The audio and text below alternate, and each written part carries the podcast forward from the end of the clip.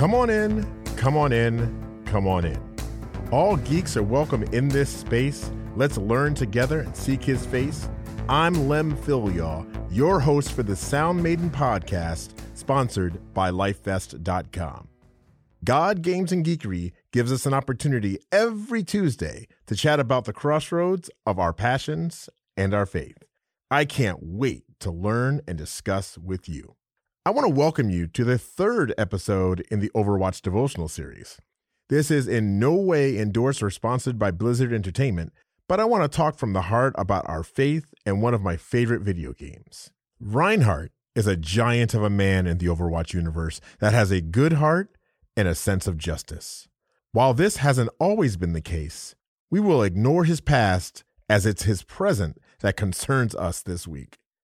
No matter what costume or skin change you make in the game, there is one consistent thing about the gallant knight, the brave crusader, the loyal friend. He always wears some type of armor. Sometimes it looks like a traditional armor a knight might wear. Other times, he wears the armor of a football player.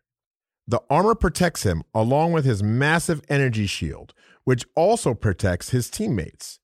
It's a humongous barrier that blocks incoming damage from a frontal attack.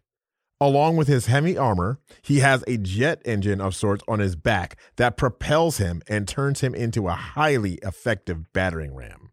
He's almost unstoppable. A lot like my excitement for LifeFest this year. The summer music festival that makes my year will be kicking off August 13th through the 16th.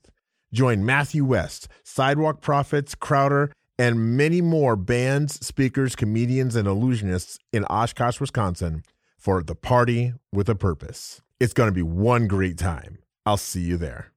There is one more iconic piece to Reinhardt. The one thing that my buddies Nebulous Koala and Mallrite OW have mastered the use of his hammer.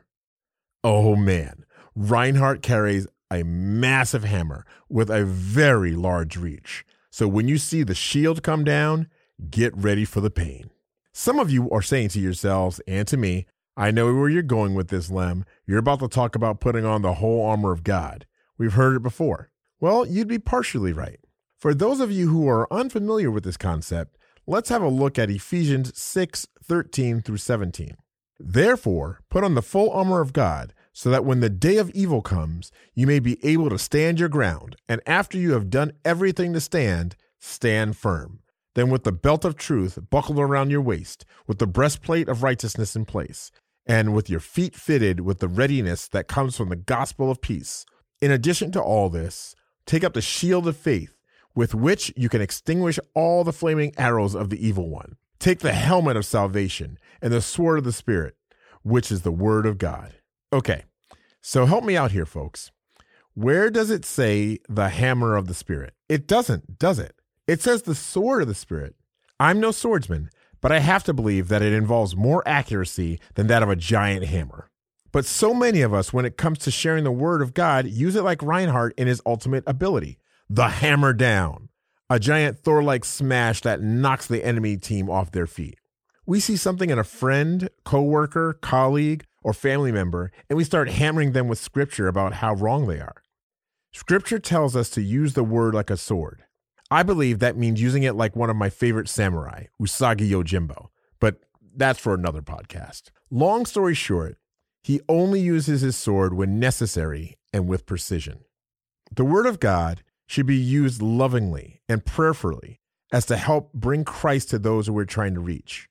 I pray, Lord Jesus, that we will be intentional about how we use your word here and out in the world. We try to emulate that on Tuesday and Thursday at 3 p.m. every week as I stream with my buddy Lucas on Twitch as Life Promotions at twitch.tv slash life promotions. If you have questions about what that looks like, hit me up at God Games Geekery on Twitter or Instagram, or email me at lem at lifepromotions.org. That's all for this week. I can't wait to join you again where you live, play, and work. Remember, you are geeky, you are loved. Peace.